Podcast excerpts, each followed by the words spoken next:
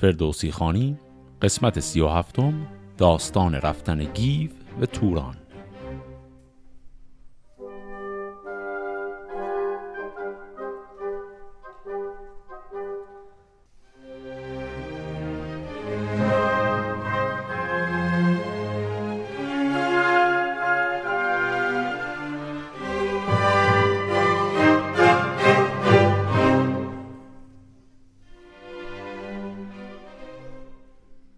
داستان قسمت قبل اونجا به پایان رسید که گودرز خواب سیاوش رو دیده بود که به او گفت پسر من در توران هست برو پسرت رو بفرست که او رو بیاره.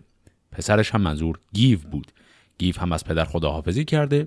هیچ کدوم از لباس های پهلوانی خودش رو هم نپوشیده. تک و تنها داره میره به دل توران تا بگرده و این پادشاه گم شده رو که هیچ کس ازش خبر نداره نمی‌دونن کجا هست اون رو بگرده پیدا کنه. و بیاره ایران. فردوسی اینجای داستان رو که می‌خواد شروع کنه یک مقدمه کوتاهی هم برای اون میگه. اون مقدمه رو اول با هم بخونیم. بسا رنج ها که از جهان دیده اند ز بهر بزرگی پسندیده اند سرانجام بستر جز از خاک نیست از او بهر زهر است و تریاک نیست. چو دانی که ای در نمانی دراز به تارک چرا برنهی؟ تاج آز. همان آز را زیر خاک آوری سرش را سرندر مقاک آوری. تو راز این جهان شادمانی بس است. کجا رنج تو بهر دیگر کس است؟ تو رنجی و آسان دگر کس خورد. سوی خاک و تابوت تو ننگرد. برو نیز شادی سرایت همی. سرش زیر گردن درآید همی. ز روز گذر کردن اندیشه کن. پرستیدن دادگر پیشه کن. کنون ای خردمند پاکیز دل مشو در گمان پای برکش ز گل. تو را کردگار است پروردگار توی بنده و کرده کردگار. چو گردون به دندیش زیراوری ز هستی مکن پرسش و داوری. نشاید خور و خواب با آن نشست که خستو نیاید به یزدان که هست. دلش کور باشد سرش بی خرد. خردمنش از مردمان نشمرد. کلمه خستو هم که شنیدیم یکی دو بار قبلا داشتیم. کسی که پرسش می‌کنه برای اینکه بفهمه ذات خدا چجوریه. این ابیاتی که اینجا فردوسی داره میگه همون پیام همیشگیه که در کل شاهنامه بارها و بارها تکرار کرده. درباره ناپایداری دنیا لزوم ایمان به دنیا دل نبستن و حرس و طمع نداشتن. و اینطور ادامه میده ز هستی نشان است بر آب و خاک ز دانش منش را مکن در مقاک توانا و دانا و دارنده اوست خرد را و جان را نگارنده اوست. چو سالار توران به دل گفت من به بیشی برارم سر از انجمن چونان شاه زاد جوان را بکشت. ندانست جز گنج و شمشیر پشت. هم از پشت او روشن کردگار درختی برآورد یازان به بار. که با او بگفتان که جز تو کس است که اندر جهان کردگار او بس است. خداوند کیوان و خورشید ماه که از اوی است پیروزی و دستگاه. خداوند هستی و هم راستی وگر نیستی خواهد و کاستی جز از رای و فرمان او راه نیست. خور و ماه از این دانش آگاه نیست. خب این هم شیوه هنرمندانه ای بود که فردوسی این پیام های اخلاقی که همیشه میده رو اینجا آورد دوباره ولی خیلی قشنگ چسبوندش به داستانی که الان می‌خواد تعریف کنه. گفت که پادشاه توران همونطور که قبلا داشتیمش به خودش قره شد و فکر کرد می‌تونه بر سرنوشت و بخت خودش مسلط بشه و به همین دلیل زد و اون شاهزاده جوان یعنی همون سیاوش رو کشت. ولی نمی‌دونست که خدایی هست که از او خیلی بزرگتره. خب حالا این مقدمه تمام میشه و اصل داستان یعنی همون سفر گیو می‌خواد شروع بشه.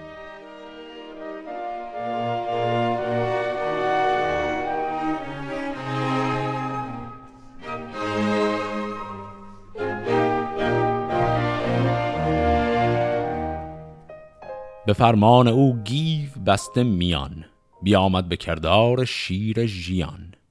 همی تاخت تا مرز توران رسید هر آن کس کش از راه تنها بدید زبان را به ترکی بیاراستی زکی خسرو از او نشان خواستی. چو گفتی ندارم از او آگهی تنش راز جان زود کردی توهی به خم کمندش بیاویختی سبک از برش خاک برریختی. بدان تا نداند کسی راز اوی همان نشنود نام و آواز اوی.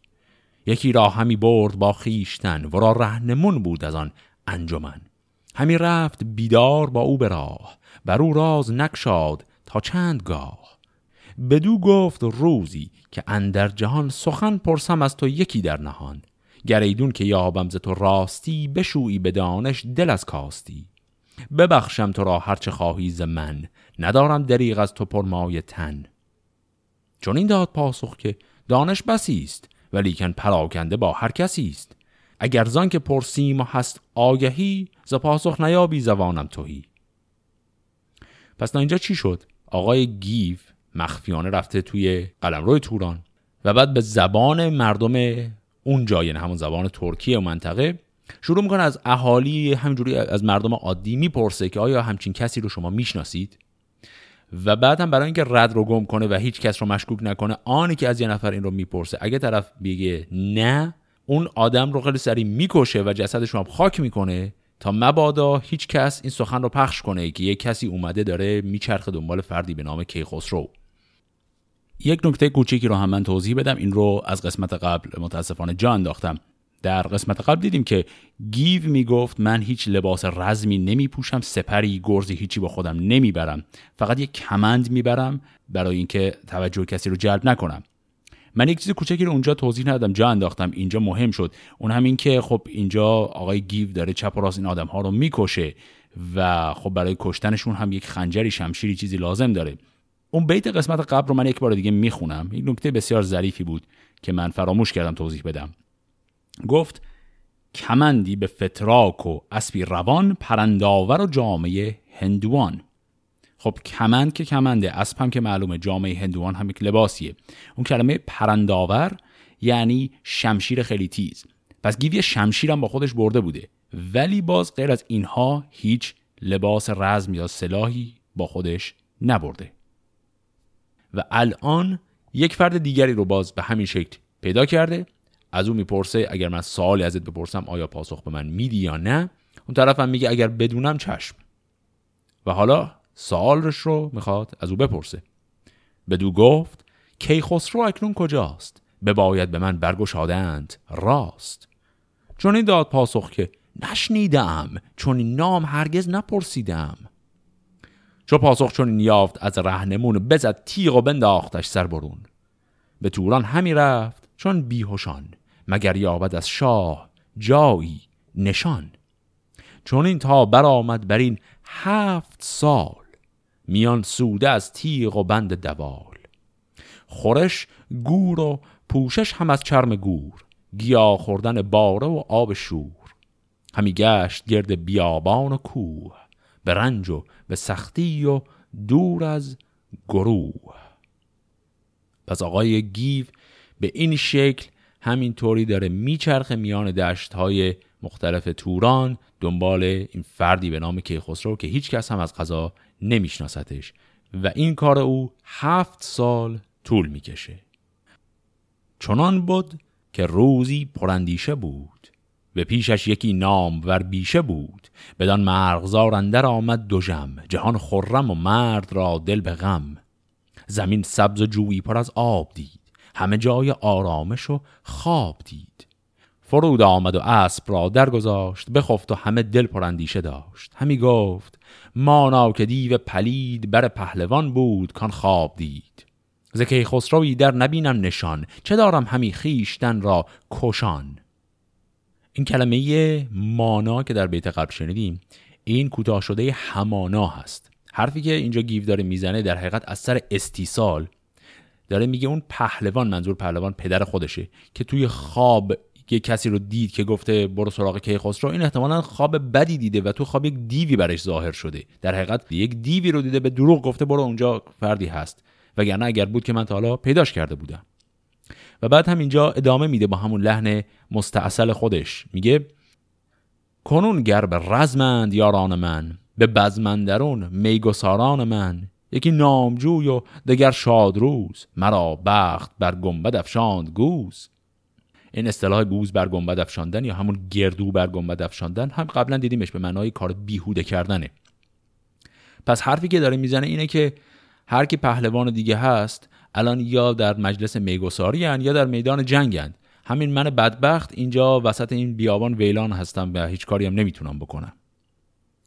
همی برفشانم به خیره روان. خمیده روانم چو خم کمان.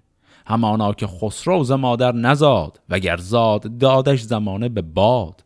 ز جستن مرا رنج و سختی است بر انوشه کسی کو بمیرد به زهر. سرش پر ز غم گردان مرغزار همی گشت شهر را کنان خواستار. یکی چشمه ای دید تابان ز دور. یکی سرو بالا غم انجام پور. یکی جام پر می گرفته به چنگ به سربر زده دسته بوی و رنگ.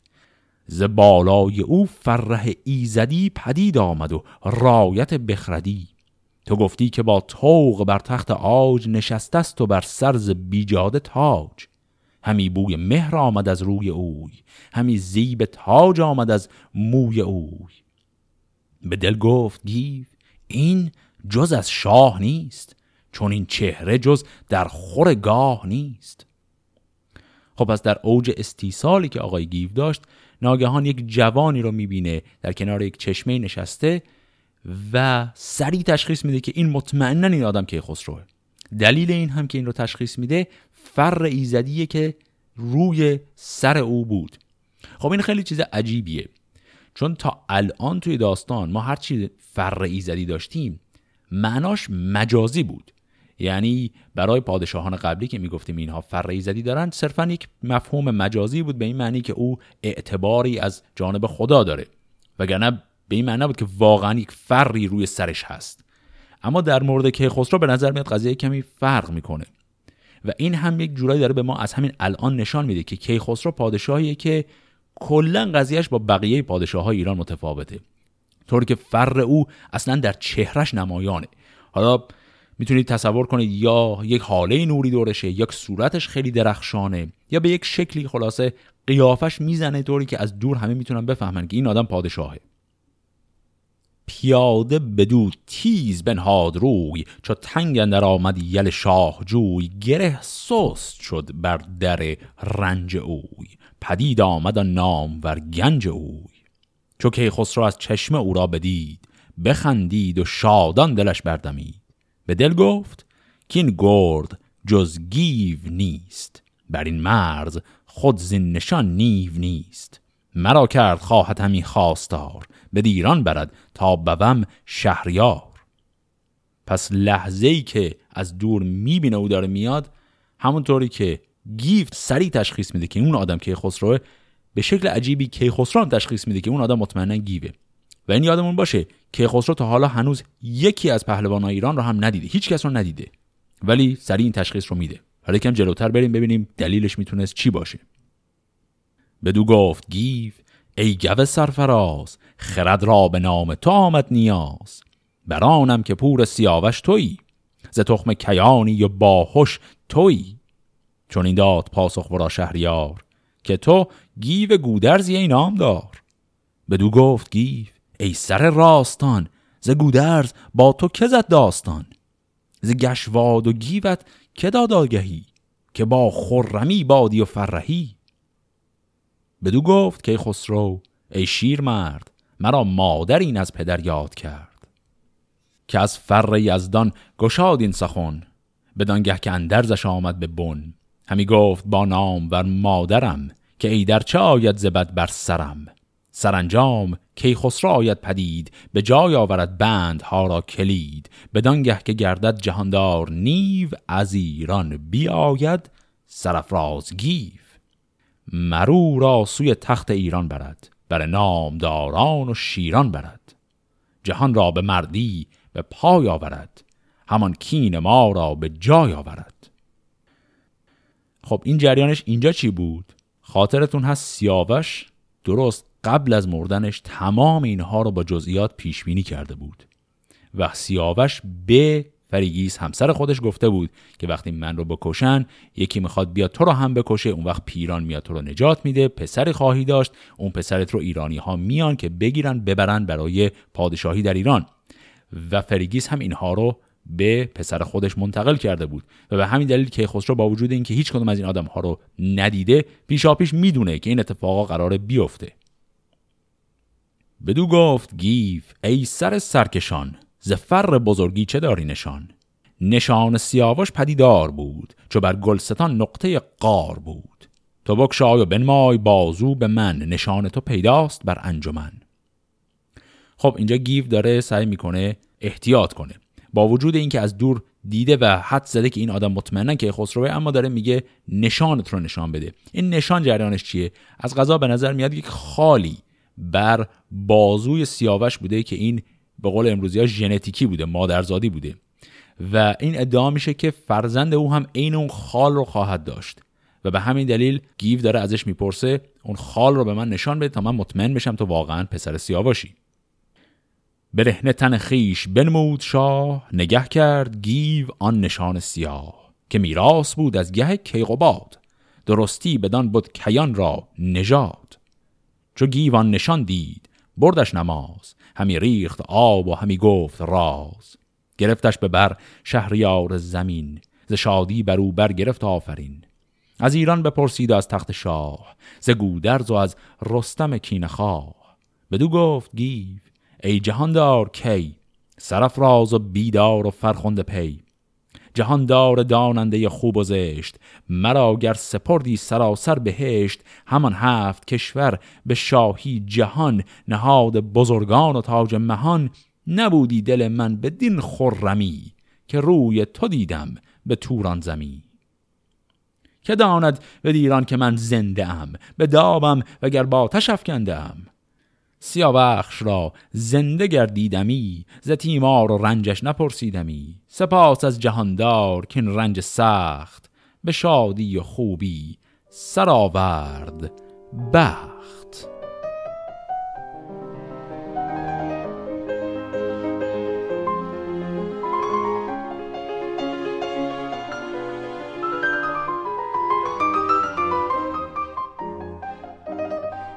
پس الان که این دو همدیگر رو پیدا می کنند حالا می‌خوان برگردند به سمت ایران.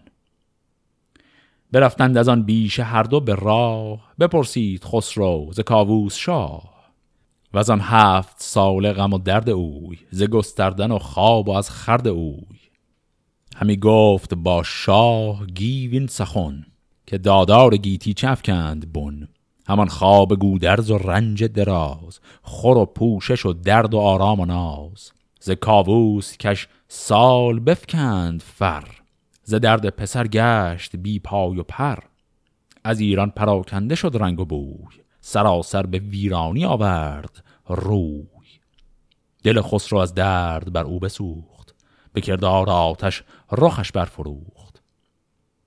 پس گیو به کیخسرو خبر رو میده که کیکاووس نه تنها پیر شده بلکه غم از دست دادن پسرش هم او را از پای در آورده و اصلا کشور هم به واسطه ضعیف شدن این پادشاه به سمت ویرانی رفته. بدو گفت کاکنون ز رنج دراز تو را بردهد بخت آرام و ناز. مرا چون پدر باش و با کس مگوی. ببین تا زمانه چه آرد به روی. شهنشه نشست از بر اسب گیو همی رفت پیش اندرون گیو نیو. یکی تیغ هندی گرفته به چنگ هر آن کس که پیش آمدی بیدرنگ زدی گیو بیدار دل گردنش. به زیر گل اندر فکندی تنش. برفتند سوی سیاوخش گرد. چون آمد دو تن را دل و هوش گرد. فریگیز را نیز کردند یار. نهانی بران برنهادند کار. که هر سه به راه اندر روی نهان از دلیران پرخاش جوی. فریگیس گفت ار درنگ آوریم جهان بر دل خیش تنگ آوریم. از این آگهی یابد افراسیاب نسازد به خورد و نیازد به خواب. بیاید به کردار دیو سپید دل از جان شیرین شود نامید یکی راز ما زنده در جهان نبینند پیش آشکار و نهان. جهان پرز بدخواه و پر دشمن است. همه مرز ما جای آهرمن است. که گر آگهی یابدان مرد شوم برنگی زداتش از آباد بوم. یکی مرغزار است از ایدر ندور به یک سوز راه سواران تور. تو با گیو و زین و لگام سیاه برو بر سوی مرغزاران پگاه. به بالا برایی یکی مرغزار ببینی به کردار خرم بهار. یکی جویبار است و آب روان. ز دیدار او تازه گردد روان. چو خورشید بر تیغ گنبد شود در خواب راه سپهبد شود.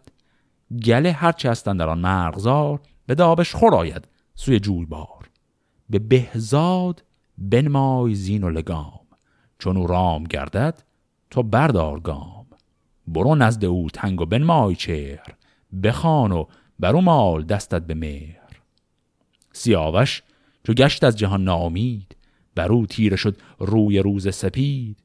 چون این گفت شبرنگ بهزاد را که فرمان مبر زین سپس باد را. همی باش بر کوه و در مرغزار چو کی خسرو آید تو را خواستار ورا بارگی باش و گیتی بکوب ز دشمن به نعلت زمین را بروب. پس دستورالعملی که فریگیس میده اینه که خب ما باید خیلی سریع عمل کنیم چون که سپاه افراسیاب خیلی سریع می‌تونه خبردار بشه از این قضیه و همه ما رو می‌کشن. و بعد هم میگه یک مرغزاری هست دشتی هست که اونجا شما برید مخفی بشید شب که شد برو به سمت اسب سیاوش همون شبرنگ بهزاد. اسبی که سیاوش قبل از مرگش به او یک وصیتی کرده بود اگر خاطرتون باشه در گوش اون اسب سخنهایی گفت که این سخنها رو الان فرگیس هم تکرار کرد. که اون اسب رو بهش گفت که تو باید اسب پسر من باشی. پس الان وقتشه که خسرو بره اون اسب رو پیدا کنه و آماده بشن برای سفر به ایران. نشست از بر اسب سالار نیو پیاده همی رفت در پیش گیو بدان تند بالا نهادند روی. چنان چون بود مردم چار جوی. فسیله چون آمد به تنگی فراز بخوردند سیراب و گشتند باز. این کلمه فسیله هم قبلا دیدیمش به معنای گله اسب. نگه کرد بهزاد کی را بدید؟ یکی باد سرد از جگر برکشید. پس این اسب بلا فاصله بعد از اینکه کی خسرو رو برای اولین بار می‌بینه سری این اسب هم تشخیص میده که این آدم پسر سیاوشه. بدیدان نشست سیاوش خدنگ رکیب دراز و جنای پلنگ. کلمه جنای هم یعنی همون جناق جناق اسب. همی داشت بر آب خور پای خیش از آنجا که بود دست ننهاد پیش. چو خسرو را به دارام یافت بپویید و با زین سوی او شتافت. بمالید بر چشم او دست و روی بر و یال بپسود و بشخود موی. لگامش برو کرد و زین برنهاد همی از پدر کرد با درد یاد. چو بنشست بر زین و بفشارد ران برآمد ز جایان حیون گران. به کردار باد هوا بردمید به پرید و از گیو شد ناپدید. غمی شد دل گیو و خیره بماند بدان خیرگی نام یزدان بخواند. همی گفت که هر من چارجوی یکی بارگی گشت و بنمود روی. کنون جان خسرو شد و رنج من همه رنج بود در جهان گنج من. پس این اسب اینقدر سریعه که به محض اینکه که خسرو زین رو می‌گذاره و سوار این اسب میشه این اسب که میتازه اصلا انگار که غیب میشه و گیف که اصلا خب در جریان این ماجراها نبوده یهو وحشت برش میداره که این اسبه احتمالا یک موجود شیطانی چیزی بوده و من بیچاره شدم. این پادشاهی که اومده بودیم پیداش کنیم دوباره از دست رفت. چو یک نیمه ببرید از آن کوه شاه گران کرد بازان انان سیاه. همی بود تا پیش او رفت گیو. چنین گفت بیدار دل شاه نیو که شاید که اندیشه پهلوان کنم آشکارا به روشن روان؟ بدو گفت گیو ای شه سرفراز سزد آشکارا بود بر تو راز. تو از ایزدی فر و برز کیان به موی اندر آیی ببینی میان. خب این گفتگویی که الان بین این دوتا بود جریانش چیه؟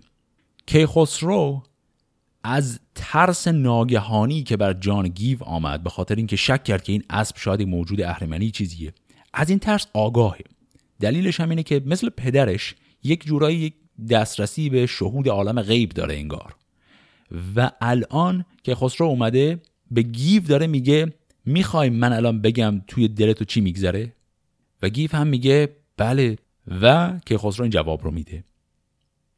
بدو گفت از این اسب فرخ نژاد یکی بر دل اندیشه آمد یاد. چون این کردی اندیشه ای پهلوان که آهرمن آمد برای این جوان. کنون رفت و رنج مرا کرد باد. پر از غم روان من و دیو شاد. پس دقیقا نشون داد که می‌دونست که توی ذهن گیو چی گذشته. از اسپن در آمد جهان دیده گیو. همی آفرین خواند بر شاه نیف که روز و شبان بر تو فرخنده باد دل بدسگالان تو کنده باد. که با برز و اورندی و رای و فر تو را داد داور هنر با گوهر. یک توضیح کوچیک اینجا شاید بد نباشه بدیم این جریان چی بود که اصلا این ما این ماجراها رو داریم که کیخسرو اول فر ایزدیش رو در قامتش هم ما تونستیم ببینیم در چهرش هم دیدیم. و بعدم اینجا که خسرو داره یه جورای خودنمایی می‌کنه به گیو نشون میده که چه توانایی هایی برای غیبخونی داره. ما توی این پادشاهانی که داشتیم از اولی کتاب تا الان بزرگترین پادشاه کل کتاب و خوشنامترینشون تا الان کی بوده؟ فریدون بوده. فریدون یک ویژگی داشت اونم که به جادو آگاه بود. ما یک دو مثال دیدیم از آگاهی فریدون به جادو. که اولش که می‌خواست اصلا با دوتا برادرش بره به جنگ زحاک یک ماجرای کوچکی پیش اومده بود. که یک سنگی رو اون دو برادر افسون شده بودند و به پایین پرتاب می‌کنند و فریدون سنگ رو تو هوا نگه میداره. و بعدم جلوتر فریدون می‌خواست سه تا پسر خودش رو آزمایش کنه خودش رو در قامت یک اژدهایی در آورد این کارهای خارق العاده بود که فقط فریدون می‌تونست بکنه. پادشاهان بعد از او همچین توانایی نداشتن حتی پادشاهان خوبی مثل منوچهر ما الان رسیدیم به کیخسرو. کیخسرو هم داره به ما نشون میده که او هم یک توانایی های فریدون مانندی داره. پس داستان داره اینجا به ما میگه کیخسرو پادشاهی نیست که فقط از کیکاووز قرار بهتر باشه. کیخسرو کسیه که در رده آدمی مثل فریدونه. زبالا به دیوان نهادند روی پراندیش مغز و روان راه جوی چون از فرنگیس رفتند باز سخن رفت چندی ز راه دراز. بدان تا نهانی بود کارشان نباشد کس آگه ز بازارشان. فرنگیس چون روی بهزاد دید شد از آب دیده رخش ناپدید. دو رخ را به یال و برش برنهاد ز درد سیاوش همی کرد یاد. چو آب دو دیده پراکنده کرد سبک سر سوی گنج آکنده کرد. به دیوان یکی گنج بودش نهان نبود زان کسی آگهن در جهان. یکی گنج آگند دینار بود گوهر بود و یاقوت بسیار بود. همان گنج کوپال و برگستوان همان خنجر و گرز و تیغ گوان. در گنج بکشاد پیش پسر پر از خون رخ از درد خسته جگر. چون این گفت با گیف که برد رنج؟ ببین تازه گوهر چه خواهی ز گنج ز دینار از گوهر شاهوار ز یاقوت از تاج گوهرنگار. همه پاسبانیم و گنج آن توست فدا کردن جان و رنج آن توست. ببوسید پیشش زمین پهلوان بدو گفت که مهتر بانوان زمین از تو گردد بهاران بهشت سپهر از تو راند همی خوب و زشت. جهان پیش فرزند تو بنده باد سر بدسگالانش افکنده باد. چو بفگند بر خواسته چشم گیف گزین کرد درع سیاوخش نیف خب کلمه درع هم یعنی زره. پس فرنگیس اومد به رسم تشکر تمام گنج هایی که توی کاخ داشت و مخفی کرده بود رو همه را نشون داد به گیو و از او خواست انتخاب کنه چیزی رو برای خودش برداره. و گیو هم رفت و وسط همه این گنج ها زره سیاوش رو برداشت. دلیلش هم این بود که اگر خاطرتون باشه گیو وقتی آمده بود به این سفر هیچ زرهی با خودش نیاورده بود. یعنی این یک پهلوان بزرگه ولی بدون زره آمده. و الان از این گنج هایی که فریگیس آورده خودش رو می‌خواد مسلح و مجهز کنه. ز گوهر که پرمایه تر یافتند ببردند چندان که برتافتند. همان ترگ و پرمایه برگستوان سلیحی که بود از در پهلوان. در گنج را کرد شاه استوار. به راه بیابان برا راست کار چون این کرده شد برنهادند زین بران باد پایان با آفرین. فرگیز ترگی به سر برنهاد برفتند هر سه به کردار باد. سران سوی ایران نهادند گرم نهانی چنان چون بود نرم نرم.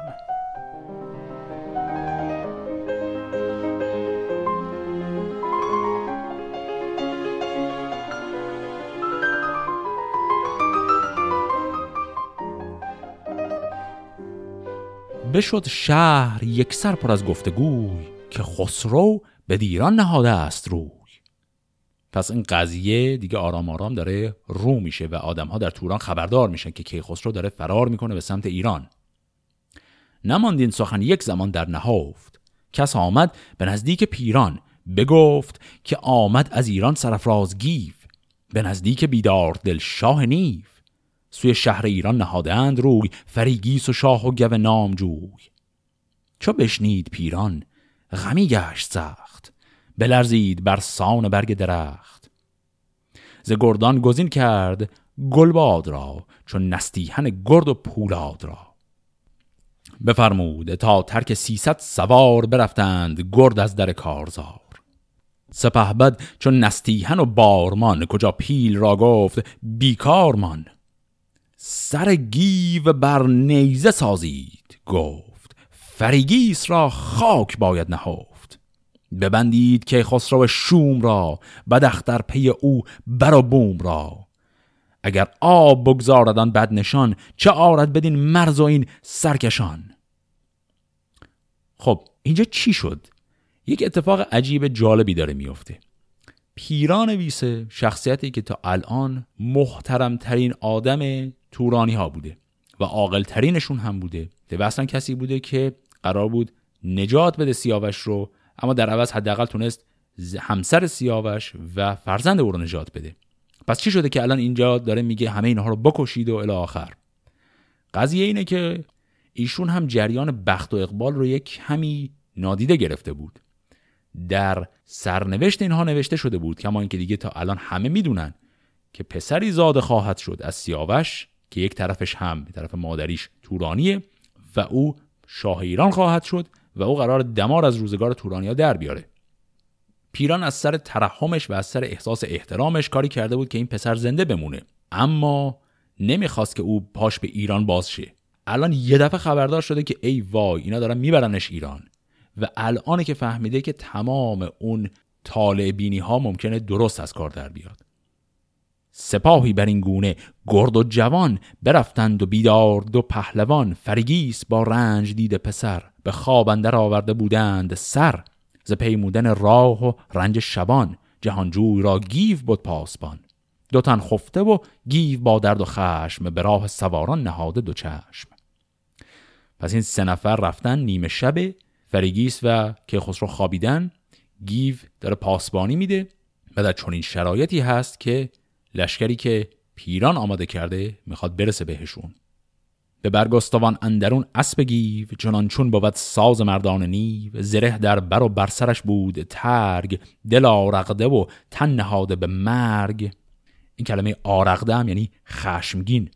چون از دور گرد سواران بدید بزد دست و تیغ از میان برکشید. خروشی برآورد بر سان ابر که تاریک شد مغز و جان هزبر میان سواران درآمد چو گرد ز پرخاش او خاک شد لاجورد. زمانی به خنجر زمانی به گرز همی ریخت آتش ز پولاد برز. از آن زخم کوپالگی و دلیر سران را همه سر شد از جنگ سیر. دل گیو چندان شدی روز خشم که چون چشمه بودیش دریا به چشم. و از آن پس گرفتندشن در میان چنان لشکری گشن و شیری ژیان. ز نیزه نیستان شد آوردگاه بپوشید دیدار خورشید و ماه. غمی شد دل شیر در نیستان ز خون نیستان کرد چون میستان. از ایشان فراوان بیافکند گیف سطوح آمدندان سواران نیف.